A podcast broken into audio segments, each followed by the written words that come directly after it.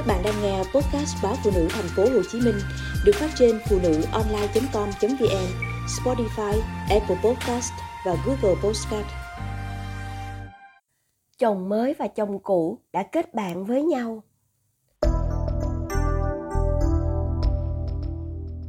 Ở tòa án, khi được hỏi ý kiến, con trai nói con quyết định sống với bố và ông bà nội.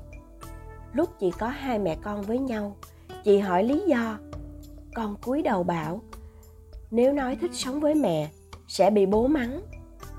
Chuyện xảy ra đã hơn 2 năm. Chị đi bước nữa và có thêm một cô con gái. Chị vẫn thường xuyên ghé nhà chồng cũ. Khi thì đem quà bánh, lúc rước con về chơi. Anh không nhiệt tình, cũng không quá lạnh nhạt mỗi khi hai người gặp nhau. Chỉ có một nguyên tắc anh đề nghị chị phải nhớ. Nếu rước ngày thường thì phải đưa con trở lại nhà sớm, không ở qua đêm để tiện đi học. Dịp cuối tuần, con có thể ở nhà mẹ chơi thoải mái hai ngày. Chị luôn tuân thủ điều này, nên cả hai chưa từng phát sinh mâu thuẫn. Mấy tháng trước, bà nội qua đời, con trở thành người nội trợ chính vì bố đi làm suốt, còn ông nội sức khỏe không ổn. Ông bệnh đã nhiều năm, càng ngày càng nặng mỗi lần nghĩ đến con, chị rớt nước mắt. Thằng bé chưa được 10 tuổi, đáng lẽ phải được chăm sóc miếng ăn tấm áo. Đằng này, ngoài giờ học, con phải đi chợ, nấu cơm, dọn dẹp nhà cửa và sắc thuốc cho ông. Chị không có cách nào để chia sẻ gánh nặng của con. Cũng không dám mở lời, xin đón thằng bé về nhà. Một lần gặp chị, anh buộc miệng than anh thương con lắm, nhưng không biết phải làm sao. Nhà neo đơn, ba người đàn ông, nếu không có con, sẽ không có ai giúp đỡ ông nội. Anh nói chị nghe rồi, cả hai buồn bã thở dài. Chị hỏi con nấu được món gì? Anh kể sơ, rau luộc, trứng luộc, trứng chiên. Muốn đổi món thì cứ các loại thịt rau đem luộc, rồi chấm mắm tương vì con chưa thể nêm nếm phức tạp. Thương con, thương bố chồng cũ. Mỗi ngày đi làm tiện đường, chị tạt ngang gửi ít thức ăn. Anh xin gửi lại tiền.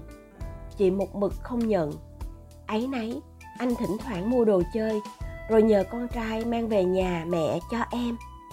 Thấy con gái được tặng quà, chồng chị muốn cảm ơn, nên cũng mua xe đạp cho con trai anh. Bọn trẻ như hai cầu nối cho ba người lớn không xa cách. Những cơn đau cuối cùng đã thôi hành hạ ông nội. Ông ra đi, nhà chỉ còn lại anh và con, suy nghĩ mãi. Cuối cùng chị bào gan, xin anh cho phép đón con về để tiện chăm sóc. Chị nói, nhìn con suốt ngày ăn món luộc, chị không chịu nổi. Thằng bé đang tuổi ăn tuổi lớn mà phải bơ vơ. Người làm mẹ cảm thấy thiếu trách nhiệm nếu chị biết con khổ như thế, chị đã không ký đơn ly hôn. Anh không chấp nhận đề nghị của chị. Một cách nhẹ nhàng, anh an ủi, hai người đường ai nấy đi, là do duyên nợ đã cạn. Chị đừng vì thế mà tự trách. Con trai lo toan vất vả do những biến cố liên tiếp ở nhà anh. Đâu có ai ngờ cha mẹ anh qua đời sớm như vậy. Anh sẽ cố gắng bù đắp cho con từng lời ấm áp triều mến của anh, thấm vào lòng chị. Nhưng quyết định cuối cùng vẫn là chị không thể đón con. Chị lờ mờ hiểu, anh cô độc một mình. Anh sợ mất người thân duy nhất còn lại. Bởi vì cảm nhận được tâm trạng của anh, nên chị không dám nói thêm điều gì. Chị lặng lặng đặt hộp thịt ram xuống bàn, rồi ra về tối đó chị không ngủ được. Đem tâm tư chia sẻ với chồng một cách dè dặt. Chị không dám tỏ ra quá quan tâm con trai và anh. Sợ chồng nghĩ ngợi lung tung. Chồng chị chỉ lắng nghe, không nói gì. Hôm sau, anh gọi điện hẹn bố của con trai chị uống cà phê. Cục vàng của anh làm sao mà mất được? Anh yên tâm. Mình người lớn hãy cùng nhau làm điều gì đó tốt nhất cho tụi nhỏ. Tôi cũng thương cháu. Anh cho cháu về với loan, để mẹ nó lo ăn uống cho con. Hai nhà gần mà. Con thích thì cứ qua lại hai bên. Về bên này có mẹ, có em. Về bên kia có bố. Đợi lớn thêm chút nữa, con tự lập được, thì hai bố con khỏi phiền mẹ loan. Chị ngạc nhiên khi biết hai người đàn ông đã trò chuyện cùng nhau rất lâu ở quán. Chị cũng khó tin chồng mình đã thuyết phục được ba của con trai. Họ có thể làm bạn với nhau sao? Trước mặt chồng chị không bao giờ dám nhắc đến người cũ.